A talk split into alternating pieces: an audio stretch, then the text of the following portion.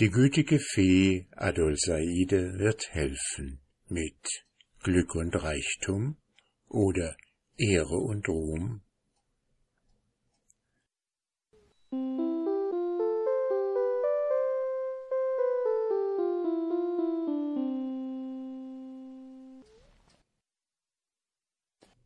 Der Sultan befahl, sein schnellstes Pferd vorzuführen. Er schwang sich auf und ritt in einen Wald, der nicht weit von der Stadt begann. Dort wohnte nach einer alten Sage eine gütige Fee, Adolsaide geheißen, welche schon oft den Königen seines Stammes in der Stunde der Not mit ihrem Rat beigestanden hatte. Dorthin eilte der Sultan. In der Mitte des Waldes war ein freier Platz, von hohen Zedern umgeben. Dort wohnte nach der Sage die Fee, und selten betrat ein Sterblicher diesen Platz, denn eine gewisse Scheu davor hatte sich aus alten Zeiten vom Vater auf den Sohn vererbt. Als der Sultan dort angekommen war, stieg er ab, band sein Pferd an einen Baum, stellte sich in die Mitte des Platzes und sprach mit lauter Stimme Wenn es wahr ist, dass du meinen Vätern gütigen Rat erteiltest in der Stunde der Not, so verschmähe nicht die Bitte ihres Enkels und rate mir, wo der menschliche Verstand zu kurzsichtig ist. Er hatte kaum die letzten Worte gesprochen, als sich eine der Zedern öffnete und eine verschleierte Frau in langen weißen Gewändern hervortrat. Ich weiß, warum du zu mir kommst, Sultan Saud. Dein Wille ist redlich, darum sollte auch meine Hilfe werden. Hier, nimm diese zwei Kistchen, lass jene beiden welche deine Söhne sein wollen, wählen. Ich weiß, dass der, welcher der Rechte ist, das Rechte nicht verfehlen wird. So sprach die Verschleierte und reichte ihm zwei kleine Kistchen von Elfenbein, reich mit Gold und Perlen verziert. Auf den Deckeln, die der Sultan vergebens zu öffnen versuchte, standen Inschriften von eingesetzten Diamanten. Der Sultan besann sich, als er nach Hause ritt hin und her, was wohl in den Kistchen sein könnte, welche er mit aller Mühe nicht zu öffnen vermochte. Auch die Aufschrift gab ihm kein Licht in der Sache, denn auf dem einen stand Ehre und Ruhm, auf dem anderen Glück und Reichtum. Der Sultan dachte bei sich, da würde auch ihm die Wahl schwer fallen unter diesen beiden Dingen, die gleich anziehend, gleich lockend seien. Als er in seinen Palast zurückgekommen war, ließ er die Sultanin rufen und sagte ihr den Ausspruch der Fee, und eine wunderbare Hoffnung erfüllte sie, dass jener, zu dem ihr Herz sie hinzog, das Kistchen wählen würde, welche seine königliche Abkunft beweisen sollte. Vor dem Throne des Sultans wurden zwei Tische aufgestellt. Auf sie setzte der Sultan mit eigener Hand die beiden Kistchen, bestieg dann den Thron und winkte einem seiner Sklaven, die Pforte des Saales zu öffnen. Eine glänzende Versammlung von Bassas und Emiren des Reiches, die der Sultan berufen hatte, strömte durch die geöffnete Pforte. Sie ließen sich auf prachtvollen Polstern nieder, welche die Wände entlang aufgestellt waren. Als sich alle niedergelassen hatten, winkte der König zum zweiten Mal, und Labakan wurde hereingeführt. Mit stolzem Schritt ging er durch den Saal, warf sich vor dem Throne nieder und sprach Was befiehlt mein Herr und Vater?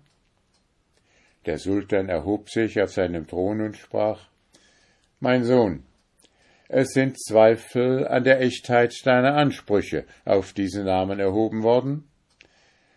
Eines jener Kistchen enthält die Bestätigung deiner echten Geburt. Wähle. Ich zweifle nicht, du wirst das Rechte wählen. Labakan erhob sich und trat vor die Kistchen. Er erwog lange, was er wählen sollte. Endlich sprach er Verehrter Vater, was kann es Höheres geben als das Glück, dein Sohn zu sein? Was Edleres als den Reichtum deiner Gnade? Ich wähle das Kistchen, das die Aufschrift Glück und Reichtum zeigt. Wir werden nachher erfahren, ob du recht gewählt hast. Einstweilen setze dich dort auf dieses Polster zum Bassa von Medina, sagte der Sultan und winkte seinem Sklaven. Omar wurde hereingeführt. Sein Blick war düster, seine Miene traurig, und sein Anblick erregte allgemeine Teilnahme unter den Anwesenden. Er warf sich vor dem Thron nieder und fragte nach dem Willen des Sultans. Der Sultan deutete ihm an, dass er eines der Kästchen zu wählen habe. Er stand auf und trat vor den Tisch. Er las aufmerksam beide Inschriften und sprach Die letzten Tage haben mich gelehrt, wie unsicher das Glück und wie vergänglich der Reichtum ist. Sie haben mich aber auch gelehrt, dass ein unzerstörbares Gut in der Brust des Tapferen wohnt, die Ehre, und dass der leuchtende Stern des Ruhms nicht mit dem Glück zugleich untergeht. Und sollte ich einer Krone entsagen? Der Würfel liegt, Ehre und Ruhm. Ich wähle euch. Er setzte seine Hand auf das Kästchen, das er erwählt hatte, aber der Sultan befahl ihm, innezuhalten. Er winkte Labakan, gleichsam vor seinen Tisch zu treten, und auch dieser legte seine Hand auf sein Kästchen. Der Sultan aber ließ sich ein Becken mit Wasser von dem heiligen Brunnen Semsem in Mekka bringen, wusch seine Hände zum Gebet, wandte sein Gesicht gen Osten, warf sich nieder und betete Gott meiner Väter, der du seit Jahrhunderten unseren Stamm rein und unverfälscht bewahrtest, gib nicht zu, dass ein Unwürdiger den Namen der Abbasiden schände. Sei mit deinem Schutze meinem echten Sohne nahe in dieser Stunde der Prüfung. Der Sultan erhob sich und bestieg seinen Thron wieder. Allgemeine Erwartung fesselte die Anwesenden. Man wagte kaum zu atmen. Man hätte ein Mäuschen über den Saal gehen hören, so still und gespannt waren alle.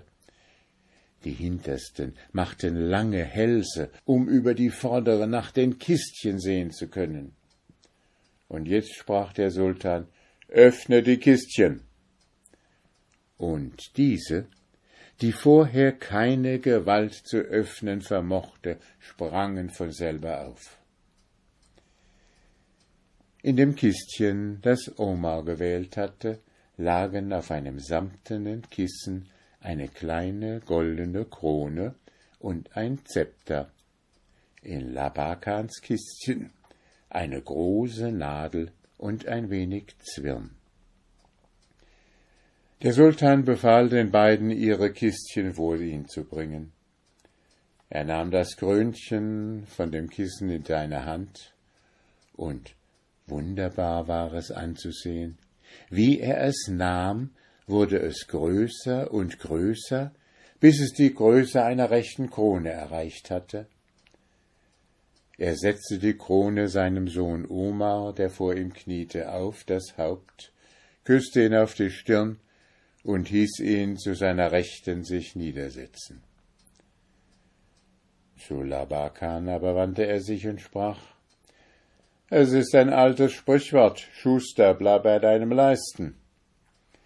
Es scheint, als solltest du bei der Nadel bleiben. Zwar hast du meine Gnade nicht verdient, aber es hat jemand für dich gebeten, dem ich heute nichts abschlagen kann. Darum schenke ich dir dein armseliges Leben Aber wenn ich dir einen guten Rat geben darf, so beeile dich, dass du aus meinem Lande kommst. Beschämt, vernichtet wie er war, vermochte der arme Schneidergeselle nichts zu erwidern. Er warf sie vor dem Prinzen nieder, und Tränen drangen ihn aus den Augen. Könnt ihr mir vergeben, Prinz? sagte er. Treue gegen den Freund, Großmut gegen den Feind, das ist des Abbasiden Stolz, antwortete der Prinz, indem er ihn aufhob. Geh hin in Frieden. O du mein echter Sohn, rief gerührt der alte Sultan und sank an die Brust des Sohnes. Die Emire und Bassa und alle Großen des Reiches standen auf von ihren Sitzen und riefen Heil dem neuen Königssohn. Und unter dem allgemeinen Jubel schlich sich Labakan sein Kistchen unter dem Arm aus dem Saal. Er ging hinunter in die Stelle des Sultans, zäumte sein Ross Murwa auf und ritt zum Tore hinaus, Alessandria zu. Sein ganzes Prinzenleben kam ihm wie ein Traum vor. Nur das prachtvolle Kästchen, reich mit Perlen und Diamanten geschmückt, erinnerte ihn, dass er doch nicht geträumt habe.